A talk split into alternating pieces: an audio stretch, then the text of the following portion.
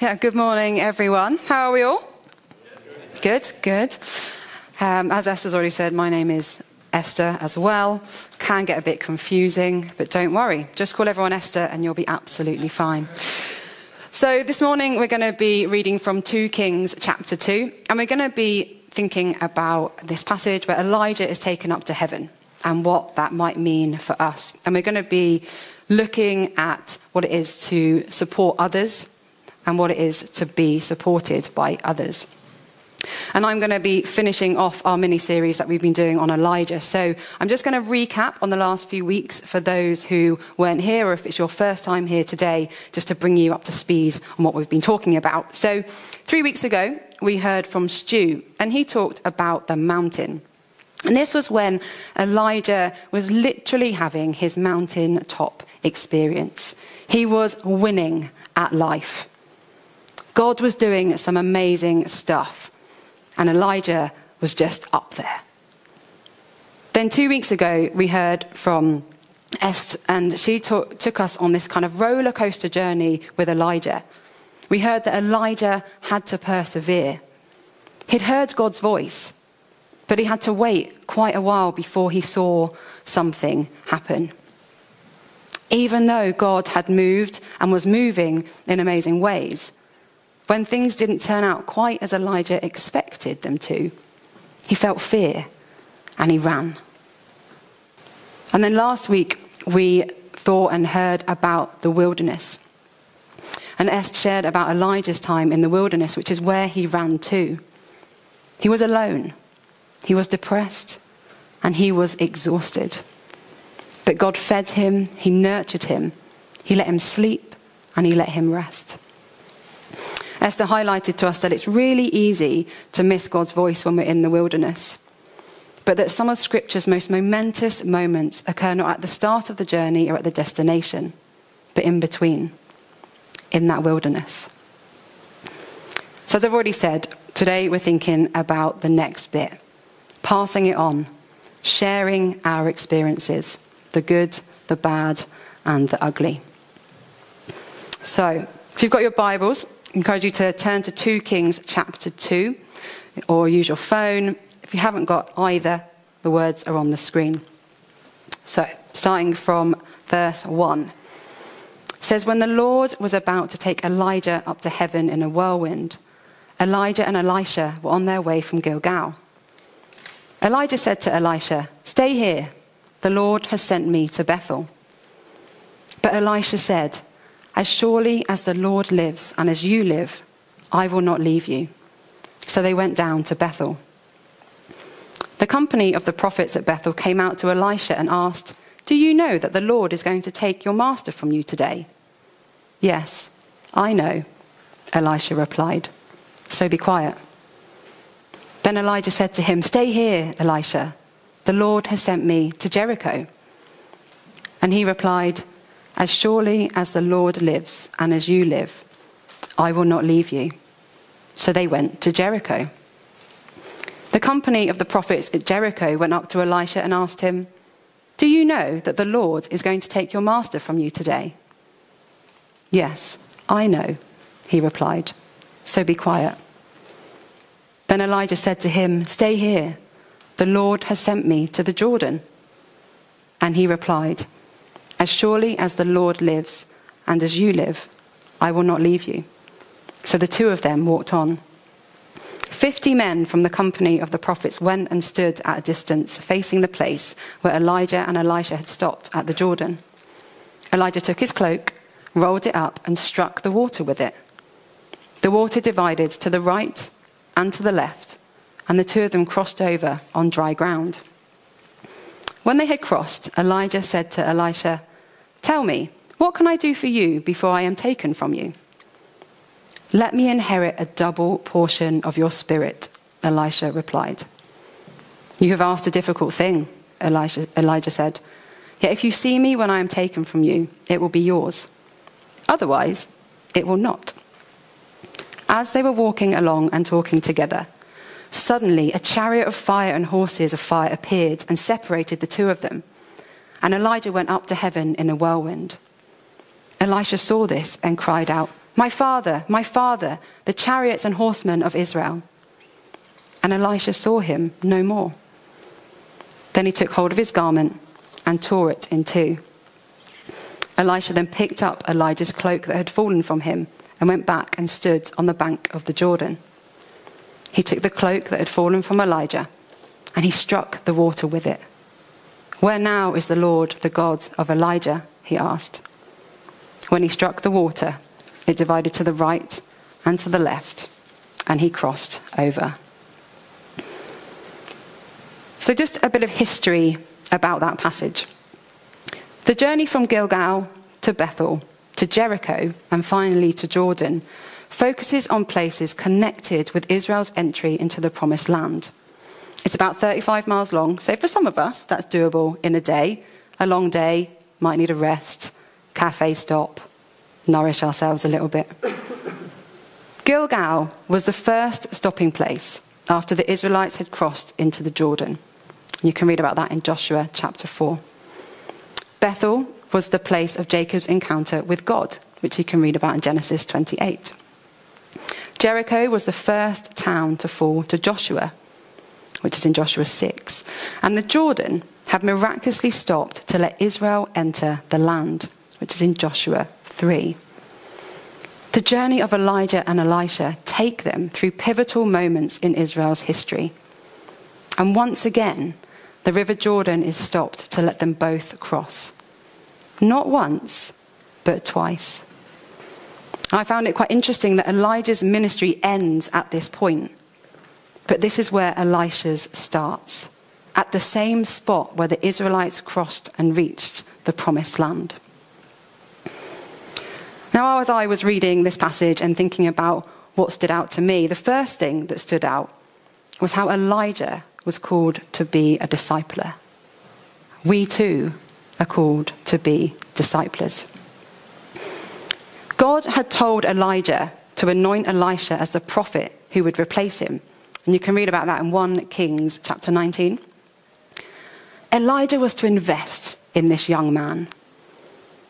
Elijah had left the wilderness and he went and anointed Elisha. Now, interestingly, God had actually asked Elijah to do three things. Elisha only did this one thing. Elisha was the one who went on and did the other two things that God had asked Elijah to do. It's believed that the time spent discipling Elisha was about 10 years. That's 3,650 days and nights of laughter, tears, training, challenge, accountability, honesty, vulnerability, wrestling with stuff together. This was a lengthy period of preparation. We've got to remember Elisha was going to replace Elijah. Elijah was to teach Elisha everything he knew. He would have shared his experiences the good, the bad, and the ugly. He would have told him about his time being fed by ravens the time when he called down fire and showed that the gods of Baal were nothing. He would have told him about that time in the wilderness when he ran from Jezebel and was alone. The time when he was raw and honest with God and when he heard God's voice as a gentle whisper. He would have shared his fears, his hopes, his successes, but also his failures. When God told Elijah to anoint Elisha and disciple him, it wasn't because Elijah was sorted or the finished product. He was still learning. He was still having those roller coaster experiences. He was still flawed. But God chose him to disciple someone anyway. This applies to us as well. We don't have to be sorted. I don't even know what that means. So if you know, come and let me know later because that would be really helpful. But we don't have to be the finished product to disciple someone else. We don't have to be able to say that once I was broken, but now I'm fixed. And actually, sometimes when we disciple or support others, it's our struggles, it's our flaws. Those are what encourage the other person. It helps them see that life isn't smooth, that life is, in fact, quite messy. Patrick Regan, in his book Honesty Over Silence, says this I believe we need to let go of the harmful notion that there are those in need and those able to help. We are all in need in some way, and we can all help others. Discipling others isn't people management or personnel development. It's not fixing people, seeing them as problems to be solved or projects to be completed. It's the sharing of the life of God in the context of real, loving friendship. Friendship is key, as this is what surrounds accountability and enables us to grow more into what, who God desires us to be. This is exactly what Elijah and Elisha had. It was more than just a friendship. Elijah seemed to treat Elisha like his own son. He adopted him into his family. And when Elisha asks for a double portion of Elijah's spirit, he doesn't rebuke him for his request. He knows that through all of his experiences, the positive and the negative, God has been with him, anointing him, shaping him, and developing him despite his flaws. Now, I've been supporting, discipling, mentoring, whatever word you want to put on it, someone for the last four or so years. I don't stand here today thinking that I've got it all sorted just because I support someone else. I am still flawed. Yet I get to share my experiences, both the good and the bad, with that person. Over the years, we've developed this friendship. I know it's not my job to fix her or to give her all the answers. Sometimes that's hard. We want to be able to give people the answers. I'm there to listen to her, to love her, and to encourage her. In the context of that friendship, I sometimes feel that prompt to gently challenge her to ask her those awkward questions that we all don't want to have to answer. What I've actually found about supporting someone else is that I sometimes leave that kind of um, that time together feeling quite challenged as well. And I have to check myself am I actually living in the way that I'm encouraging her to live? Has there been things that she's told me she's doing that make me go, oh, I don't think I'm doing that? Oh, that's a challenge. I've seen her grow and develop in the gifts God has for her. And there's been times when she's hurting. And that's hurt me too, because I don't want her to feel that way. I really reckon that Elijah felt the same about Elisha. He would have delighted in seeing him grow in the gifts God had for him. But he would have hurt when he saw Elisha hurting. I wonder how Elijah felt knowing that he was going to be taken to heaven. He knew that he was going that day. He would have to release Elisha fully to God, fully into the plans that God had for him. Sometimes that's a challenge for us too. When we care about people, we want to hold on to them. But actually, sometimes we need to release them and let God do what God is doing. The thing is, it wasn't just Elisha who invested. Jesus did exactly the same thing. Yet he had 12 people to deal with. Elijah only had one. These 12 people were known as the disciples. They were ordinary people, they were fishermen, carpenters. But Jesus chose to invest in these people, and he did so for three years. He spent time with them, not in a classroom teaching them, but by hanging out with them, eating with them, laughing, crying, praying, just walking around. These disciples followed him. They learned from him, and they did more or less, sometimes less, what they saw Jesus doing. He didn't call them pupils, he called them friends.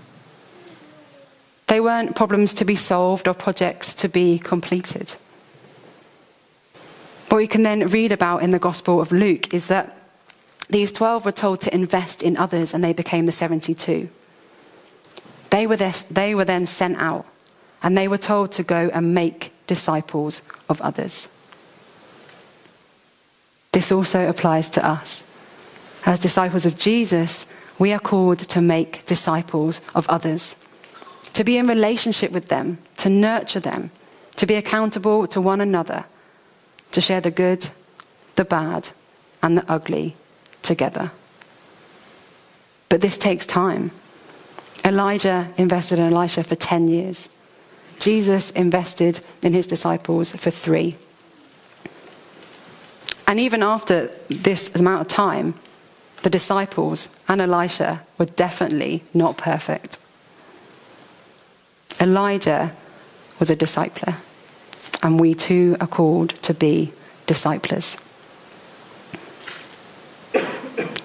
So, the other thing that stuck out to me from this passage was about Elisha. Elisha was a disciple. And if you hadn't guessed it, we too are called to be disciples. A disciple is a follower or a pupil of a leader or a teacher. And I'm just going to read from 1 Kings chapter 19 because I think it's helpful to know a little bit more about who Elisha was. So it's verse 19 to 21. It says this So Elijah went from there and found Elisha, son of Shaphat. He was ploughing with 12 yoke of oxen, and he himself was driving the 12th pair. Elijah went up to him and threw his cloak around him. Elisha then left his oxen and ran after Elijah. Let me kiss my father and mother goodbye, he said, and then I will come with you. Go back, Elijah replied. What have I done to you? So Elisha left him and went back. He took his yoke of oxen and slaughtered them. He burned the ploughing equipment to cook the meat and gave it to the people, and they ate. Then he set out to follow Elijah and become his attendant. Elisha didn't come from a background of prophets. He was ploughing a field with oxen when Elijah turned up. So I want us just think a little bit about how we might feel if we were Elisha. We're ploughing our field. Maybe we're quite content with our life. This is something that we do. And then suddenly, this famous prophet rocks up and puts his cloak over your shoulders. And then he just walks off. I think I'd been a little bit of shock. I'd be thinking, what does Elijah want with me? Now, we're not sure how long Elisha was stood there, but this passage says that he had to run after Elijah. So I'm assuming a little bit of time. I think I might be trying to figure out what had just happened and what my next plan was going to be. Elisha now had a choice. Does he go with Elijah or does he stay ploughing the field? He would have known who Elijah was. He was a pretty big deal. He'd have an idea of what he was signing up to if he decided to follow him. Now, the fact that there were 12 teams of oxen suggests that Elisha was part of a wealthy family. He'd be giving up comfort and privilege to go with Elijah. Yet he went. We read that he's allowed to say goodbye to his family, but he doesn't necessarily know when or even if he's going to see them again. That might not have been easy for Elisha. For some of us, that might be quite an easy thing to do. As a disciple, he was embarking on a journey that wouldn't be easy. He'd be taught tough lessons He'd be challenged, certainly be humbled. He may live with practically nothing and have to lay down everything, be vulnerable, admit his fears. But he would also see the wonders of God, and he would learn how to have this wonderful, personal relationship with him. He would get to know the real Elijah, not the tabloid version then no doubt it would have been such an encouragement and a relief to Elisha to know that Elijah didn't make perfect decisions all the time. He messed up, but God still used him. After 10 years, Elijah would have changed. He would have been refined. His thinking would be different. His behavior would be different. and he would hopefully be more like the man God was calling him to be. But he wouldn't be perfect. He wouldn't have it all sorted out. He would still have flaws. But Elisha had committed himself to learning from Elijah and sticking with him. And he wasn't about to stop now. In the passage, he tells Elijah that he will not leave him, even though three times Elijah tells him to stay. Elisha is committed until the very end. We read in verse 9 that Elisha asks for a double portion of Elijah's spirit. This seems like a pretty bold request to me. He's asking for the inheritance that a firstborn son would receive from their father. So he's saying, firstly, that he sees Elijah as a father. And secondly, that he wants to be like Elijah, but more. He wants to be the heir to Elijah's ministry.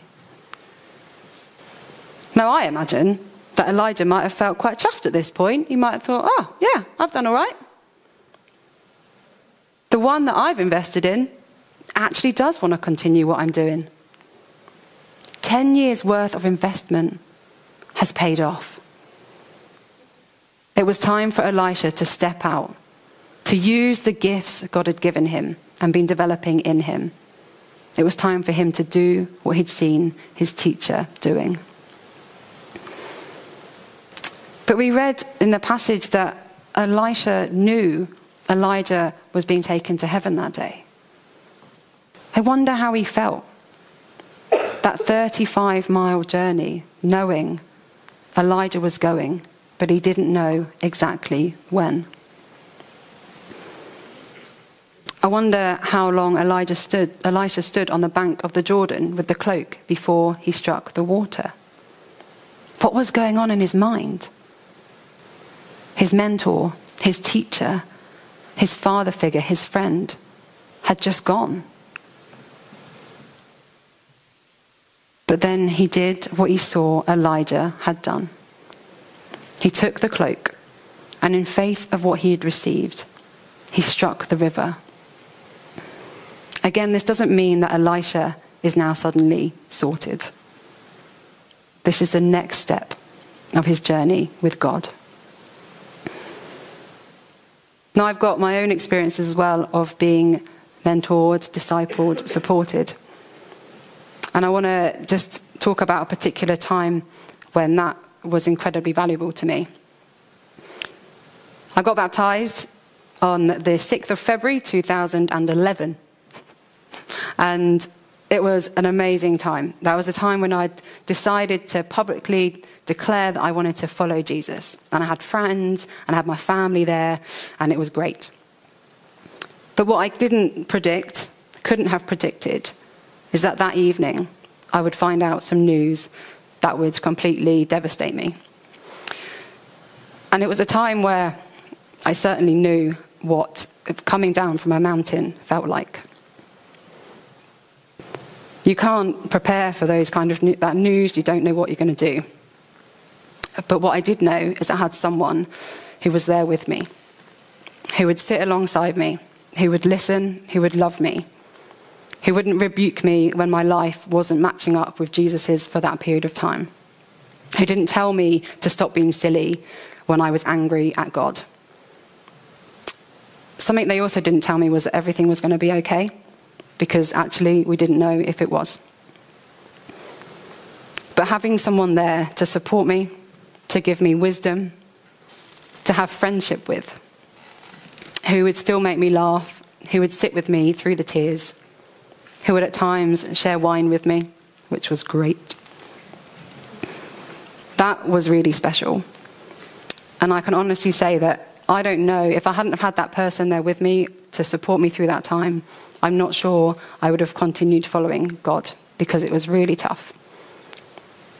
But just having someone to listen made all the difference. And we've heard in these past two weeks or three weeks that it's written in James chapter 5 that Elijah was as human as we are. Elisha was also as human as we are. He was a disciple, just as we are disciples. We also read that Elijah had this cloak. This is what he passed to Elisha. Jesus also has passed something to us. He passed us the Holy Spirit. This is what he has left us God's presence. We, all of us here, as sons and daughters of God, are also heirs of Jesus' ministry. And all of us receive the firstborn son's full inheritance from God when we accept him into our lives and choose to have a personal relationship with him. This then means that we can do all that Jesus did and more. Doesn't mean it will be easy. We'll have mountaintop experiences, we'll have roller coasters, and we'll certainly have times in the wilderness. But it also doesn't mean that we're doing it alone. We've got people around us to do this stuff with us. Just as Elijah adopted Elisha, God has also adopted us into his family. So, what can we do about this? What does this mean? Maybe you're sat there thinking, do you know, I think I can give my time to someone. I can invest. And maybe God's put someone's uh, name on your heart. I'd just encourage you to talk to someone about it. If that's what you're feeling, just mention it to someone, see what happens. But maybe you're sat there thinking that actually having someone come alongside you and meet with you and support you in your journey would be really helpful. Again, talk to someone, ask them. Maybe that's a little bit too intense for you, though. And maybe a prayer or discipleship triplet would be helpful. And that's where three people come together. They might, it might be every fortnight, every month, whatever works for you. It's a time to pray, to share, to be accountable with each other, to do life together. If you think that's something that would be helpful, talk to people, talk to another two people, make it happen. But we also heard last week about home groups. We saw a video. And if you think a home group is actually something that is going to be the start for you, there's information out on the welcome desk about the different home groups. So pick up a leaflet and just get talking to people. As I was praying and preparing for this sermon, I just felt that there probably is someone who is feeling a little bit alone and just needs someone to come alongside them. If that's you, I just encourage you just to talk to someone. Don't be afraid about being vulnerable and saying that life is hard. There are people here that want to listen and love you through this time. But as I close and as the band come to lead us in worship, I just want to read this quote from Jeff Lucas, which says, We need to spend time with others so that our trials and struggles, as well as our victories and successes, will be of service to others whom God is calling.